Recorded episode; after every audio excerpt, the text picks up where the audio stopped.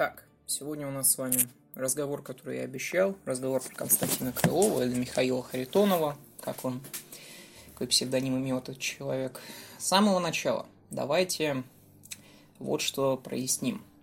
Константин Крылов – это не человек без бэкграунда. У него есть определенный бэкграунд. К несчастью, он умер в прошлом году, что на самом деле очень грустно потому что это был умный человек в целом. Но давайте обсудим изначально его бэкграунд, потому что надо понимать некоторые вещи. Без бэкграунда здесь мы не разберемся.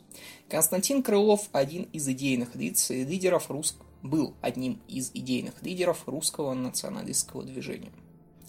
Сразу же давайте не путать э, радикальный, ну, именно радикальный национализм и национализм вообще. Не будем это путать, не будем. Я никогда не видел призывов от Крылова, к примеру, устраивать расовые сегрегации, устраивать что-то такое. Нет, такого просто не было. Если, ну, то есть это даже не Тесак, который ролики там снимал э, про то, как, э, ну, про то, как убил, ну, поддельные ролики про то, как они убивают каких-то приезжих. Я это не одобряю, это очень неправильно. Э, скорее, мнение, скажем так, позиции, которые Крылов выражал относительно национального вопроса в России, это, во-первых, позиции, которые, к несчастью, надо выражать скорее. Ну, я просто считаю, что на самом деле, если люди не радикальные, то мы должны слушать э, самые разные точки зрения, любые, в том числе и Константина Крылова. Если он выражает точку зрения про национальный вопрос, значит, как, о, значит, что-то не так в национальном вопросе с Россией. Почему там, не знаю, русские там с 19 века чувствуют себя ущемленным меньшинством в собственной стране. Знаете, известный анекдот был такой премьер-министр, ой, нет, как он премьер-министр, чиновник при Александре Первом, а именно, насколько я помню, Аракчеев. И Аракчеев писал, что так получилось, что в России ну, нет крепостного права ни у кого. Ну, это времена еще до отмены, естественно. То есть, ну, у поляков нет. Там, у балтов мы отменили, там у сибиряков тоже нету. У русских только, у русских только крепостное право. То есть это такая интересная вещь. Я прекрасно знаю, что это организатор русских маршей. Я считаю, что любой марш до того, пока он не переходит к погромам, он пусть проходит, как говорится, пускай. Я, прекра... я с одними частично согласен с некоторыми его вот, с некоторыми предложениями Крылова. К примеру, о более как объяснить-то, о контроле границы над Центральной Азией. Потому что если мы этим не будем заниматься, дело даже не в том, что у нас не хватит рабочих мест. Дело в том, что приезжие, которые сюда приезжают, они живут в антисанитарных условиях, без паспортов и умирают здесь сотнями. Вот, к примеру, вот такая вот э, есть проблема. И это как бы правда абсолютно. Ну, если вы не видите этого, это ненормальная ситуация, когда в Москве 20, э, из-за того, что у нас нет ровным счетом никакого контроля с Центральной Азией, ненормальная ситуация, когда в одной квартире в Москве живет сколько там, 40 человек. Это, это неправильно. Это надо контролировать. И то даже не, не с точки зрения национализма. И опять же, повторюсь, чтобы у нас не было никаких проблем. Крылова я вполне себе уважаю. Я считаю его умным человеком и не таким уж и радикальным. И даже если вы посмотрите самое скандальное его выступление про «Хватит кормить Кавказ», там нету ничего расового. Это не Ганс Гюнтер, это не Лапуш какой-нибудь безумный, это не расовый теоретик. Это скорее разговор о конфликте периферии и центра. То есть в Сибири точно такие же разговоры ведутся. Э, я, ну, точнее, но даже не про Кавказ, а про Москву. То есть, чтобы вы понимали. И это тоже не секрет. Ну, такие разговоры, они ведутся везде. Это конфликт центра и периферии.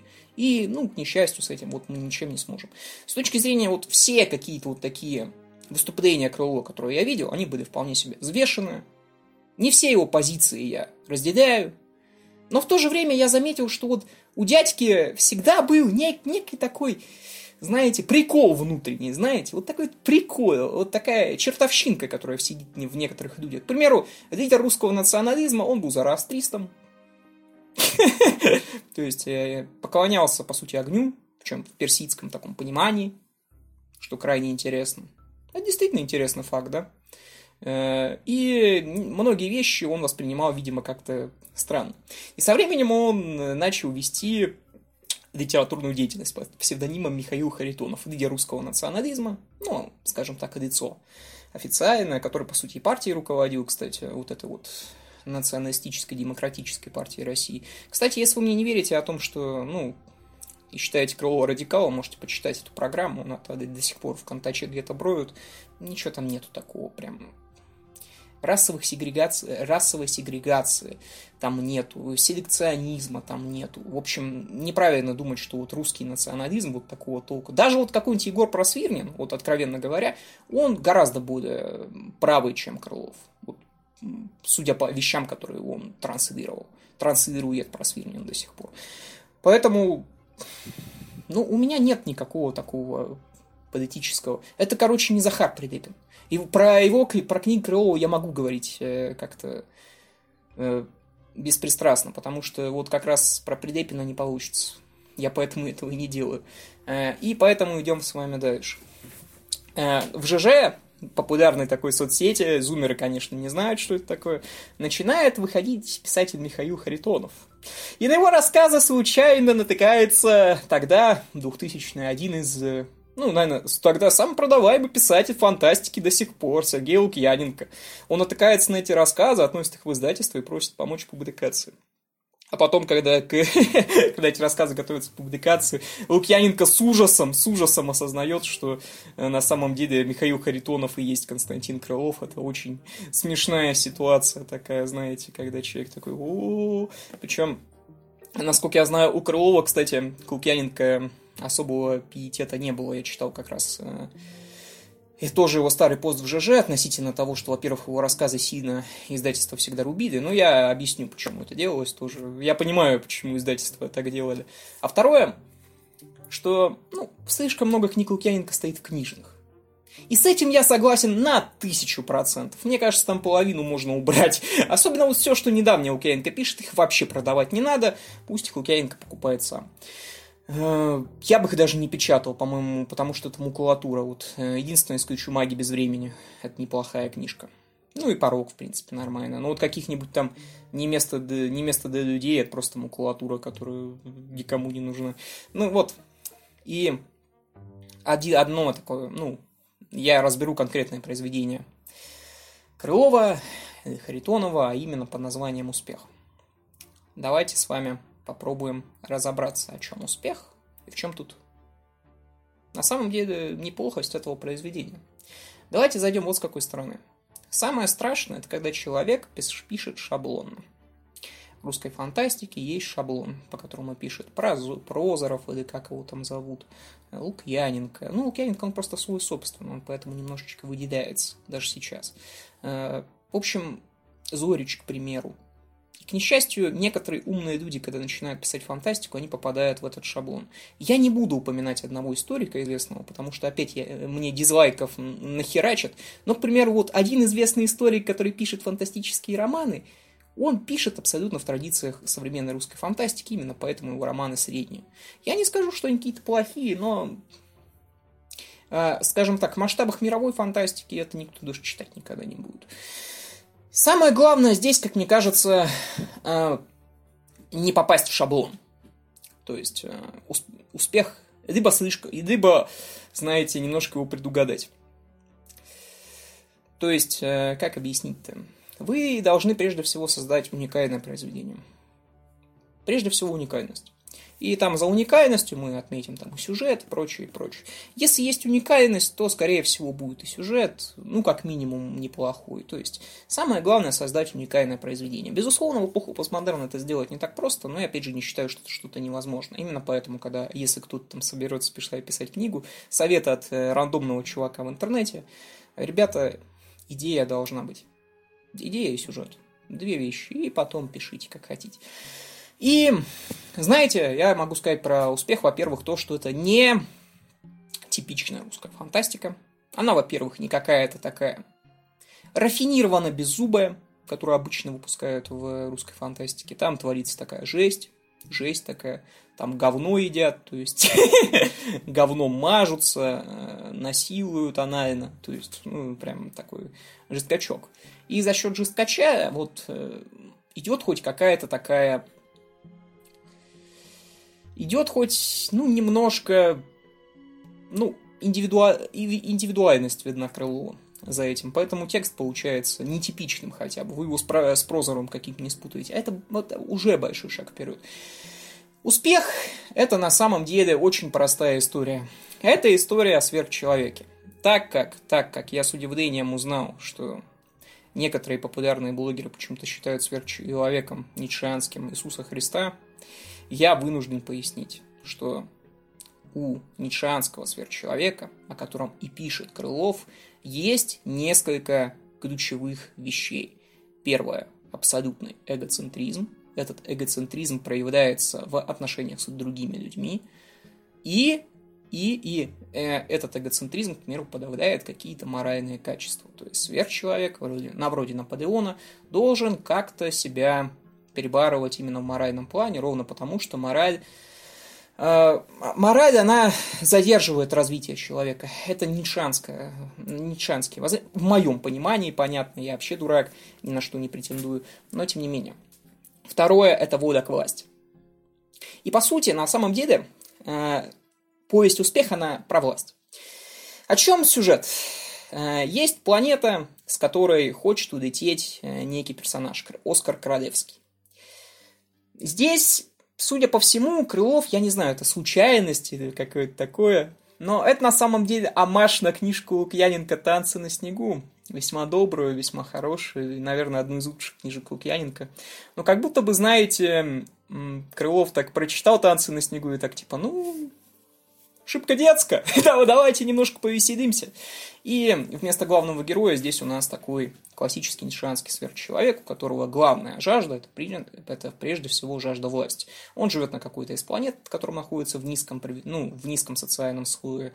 И его задача с помощью работы говнокрутом, то есть э, человеком, который отвечает за сбросы говна, это, кстати, прямые цитаты, ребята, там никак не маркируется это слово, никак не прячется, э, он должен просто-напросто но он пытается куда-то уехать с этой планеты, улететь, работая говнокрутом. Он попадает на космический корабль и благодаря своему говнокрутству умудряется там захватить власть. Затем идет, опять же, его развитие определенное, ну и...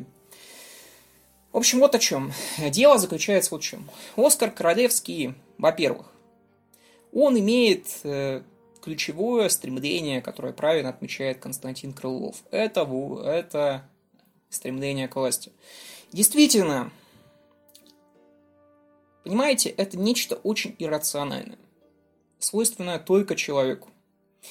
Потому что если вы скажете обезьяне, ты должен там следить за другими людьми, следить за тем, чтобы она тебя не предала, объявлять войны. Обезьяны становятся лидерами стаи, да. Но ровно по нескольким причинам. Они хотят там самок, они хотят жрать больше, а тут это вообще, насколько сильно концепт человеческой власти отличается. А возникает вопрос, а зачем? А почему? Откуда в человеке такая страсть к власти? По сути, путь королевского – это путь к власти через все сопутствующее говно. Это рассказ о том, что такой сверхчеловек, ну, грубо говоря, который должен добраться до власти, он пройдет через говно. В прямом смысле он будет жрать говно, ему будет по лицу говном мазать, он будет других людей убивать и жрать их говно. Ну, то есть, это такой бесконечный путь говна. Говно, говно, говно.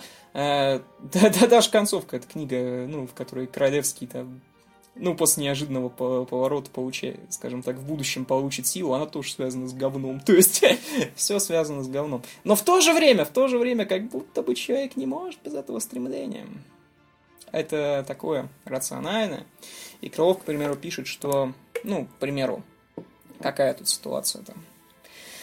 А, к примеру, наличие каких-то моральных принципов, наличие добра, это тоже опосредованная вода к власти, там, к примеру, сопротивление, ну, точнее, это скорее наличие вот в общем эволюционном организме таких особей, которые позволяют, позволят другим особям командовать ими, ну, чтобы то есть это такая подчиненная вещь. И Королевский это как раз человек, который является, ну, ницшанским, вот как бы вот в полной, полной мере. И там много есть, опять же, причин. Это, ну, прежде всего, это воля к власти, отсутствие полной рефлексии. Никакой. Человек головы людям отрезает и собирает черепа, ему, в принципе, насрать. ну, как бы, у него нет какой-то, знаете, такой глубокой рефлексии, что так смотришь на череп, типа, когда-нибудь я стану этим черепом. Да насрать. Насрать, эти мысли не ведут никуда. Никуда. Ровным счетом. Именно поэтому Королевский постепенно идет, вот идет, идет и становится все выше, выше по социальному статусу, через говно, через говно, через бесконечное говно, говно, говно, говна, в говне, в говно. То есть э, говнокрут рвется к власти. Я, наверное, так этот ролик и назову. И Ну, если э, говорить кратко, то в конечном итоге, захватив власть на вот таком анабиозном корабле, он начинает строить там протогосударство, протогосударственные отношения, размораживать людей из анабиоза, которые ему нужны, устраивать гаремы, устраивать такие похождения, там, казнить некоторых людей публично, прочее, прочее. Э, тут э, скорее это уже отсылка на такого поведителя Му, знаете, поведитель Му. Про взрослого человека нет шанса, а не про детишек, которые к несчастью, все еще добрые. И вот это вот жесть на корабле все происходит и происходит до той поры, пока не происходит, опять же, мы такая тавтология безумная, до той поры, пока одна из персонажек, э, возлюбленная, по сути, главного героя, едва не продает этот корабль, не, не выдает его, скажем так, не выдает его координаты своему брату, который тоже... Кстати, мир, мир у Крова прописан неплохо, прям, ну, так, широкими мазками. Забавно, забавно про то, что вот, по сути, это все что-то вроде земной, ну, такой империи, где Земля является единственной планетой, где все живут хорошо, то есть, опять же, конфликт периферии и центра, то, о чем... То, что уж вот такие термины Крылов знал явно, это все-таки был очень неглупый человек. И постепенно, постепенно путь к власти через говно он идет, идет, идет, идет. И даже как-то главный герой, он достигает того, чего, кажется, хочет каждый человек. Но именно, знаете, эта история как про Цинцината, вот то, что мы всячески поощряем. Про Сулу, там, про Диоклетиана, про Мехмеда... Так, не, не про Мехмеда, про Мурада второго. Стыдно. Это про людей, которые, знаете, так отходят от власти и говорят, я буду выращивать огород. И происходит что-то вот подобное, но, понимаете, такое ощущение, что власть все равно, от власти так просто не уйти. Люди от, от власти это не уходят. И мы действительно знаем такие вот вещи, но, например, вот Хрущев, когда от власти уходил, его ведь убрали все-таки. Его ведь все-таки убрали. Понятно, что потом он просто на даче сидел, но его все-таки убрали. Как будто бы человек, иррациональная его тяга к власти сверхчеловека, она выше всех любых потребностей. И потребность Королевского в сексе, и потребность Королевского в хорошей жизни, потребность любого человека на самом деле, она уступает именно потребности в, к власти. Именно вот человек, он жрет он идет через что угодно для того, чтобы получить эту власть. Ну, именно ницшанский сверхчеловек, а по вот этой книжке, если у человека нет такой, по сути, потребности, то он просто не сверхчеловек, а некий такой материал, через который сверхчеловек может обрести силу, что ли. Вот так вот. Ну, концовка там немножко наркоманская, прямо скажем. Но там и повествование немножко наркоманское. В общем, нетипичная, нетипичная это фантастическая повесть. Нетипичная. Нетипичная. Королевский, скажем так, получает э, практически абсолютную власть, но не так, как хотел. Но в то же время он ее очень ценит, очень ценит, она ему очень нравится. В любом случае. Точнее, понравится он пока, ну, не до конца ее получает, грубо говоря. И поэтому, говоря про эту книгу, отметим вот какие вещи. Первое, наличие концептуальщина. Это много для русской фантастики уже, потому что зачастую даже умные люди, которые начинают писать фантастику, они концепции не вкладывают. Тут что-то есть, в современную особенно, когда с тех пор, как это стало уж совсем развлекательным жанром, там все уже все, как вы знаете, в книжках, э, в лучшем случае, где люди воюют с инопланетянами. Вот примерно вот так на этом уровне. Я говорю и про основной спектр русской фантастики, зарубежную мы пока не затрагиваем. То есть э, в этом плюс нетипичность повествования, плюс сюжет хороший, да и в целом это, как ни странно, вполне себе нормальная книжка. Ну, могу ли я его прям порекомендовать, лучше эта книжка? Да не знаю, по-моему, почитать можно, она на самом деле короткая достаточно. Не, и вот есть прикольные моменты. Это, опять же скажу, это нетипичная фантастика. То есть, если вы начнете читать условного Зорича, то высока вероятность, высока вероятность, что вам понравится в разы меньше. Ровно потому, что мотивы, на которые писал Зорич, они уже были переданы гораздо лучше во многих книгах. К примеру, в Хайналайна. Сравнивать Зуричем с Хайналайном, мне кажется, глупое занятие. И Понимаете, здесь хотя бы есть какая-то самобытность, а самобытность мы всегда накидываем. Однако оценку я оставить не буду, потому что, ну, не знаю, может, не всем нравятся книги про говно, книги про анальное изнасилование, книги про издевательство, книги про то, как главный герой коллекционирует черепа. А, еще за что надбавлю немножко. Это за нешаблонного главного героя. Как правило, про таких личностей обычно книжки не пишутся. Э, главный герой должен быть притягательный. Здесь главный герой, он вообще не притягательный. Наоборот, хочется, чтобы он сдох побыстрее, знаете. Но одновременно ты хотя бы понимаешь, в чему хоть какая-то такая мотивация, в чем, в чем причина такого поведения, что тоже хорошо. Когда писатель берет э, главного героя нетипичного, это тоже всегда большой плюс. То есть, основной плюс, э, основной плюс этой повести уникальности, прежде всего. И в этом она хороша. Сказать, что это, наверное, какая-то классика, ну, там, научной какой-то фантастики, наверное, нельзя, какие-нибудь там сильнее миллион раз, понятное дело, но, с другой стороны, это хотя бы интересно. Поэтому состо... был ли состоятельным Константин Крылов? Просто вот, помните вот то, о чем я говорю про зороастризм, да, вот, что вот иногда Крылов чувствовал, что он способен на некоторые приколы. И знаете, эта книга, она вот как будто бы вот прикол такой, повесть это, как будто бы Одновременно это серьезная концепция, но Крылов не может не поприкалываться немножко таким извращенным чувством юмора. И в этом как плюс, так и минус, если вы такие приколы ловите, если вы их как-то воспринимаете, ну, те же самые, опять же, про говно, про жесть, про прочее, то вам понравится, если вы немножечко ханжа, любите совершенно другое, или там, ну, то есть эта книжка все-таки скорее не обязательно. Э, был ли Крылов состоятелен как фантаст? Я не знаю, я читал слишком мало. То есть, э, прочитав одну повесть, я могу сказать, что это, по крайней мере, уникально. А если это уникально, то это уже имеет право на жизнь. Но мы живем уже в таком мире. Мы живем в мире постмодерн, когда, ну, очень мало осталось уникального. И раз это уникально, то почему бы и нет? В какой-то момент мне приходили очень разные аналогии, знаете. В какой-то момент мне начало казаться, что как будто бы эту книжку писал Лимонов, про фантастику такую, знаете. И это тоже крайне интересно. ну, такая, такой же трешачок, трешачок. Про эту книжку, кстати, можно фильм снять. Ну, вот про первую часть, э, как на корабле люди живут. Мне кажется, фильм получится просто замечательный. Э, в России запретят сразу же. В общем, все, ребят. На этом все. Спасибо всем за внимание. Пока. Пока.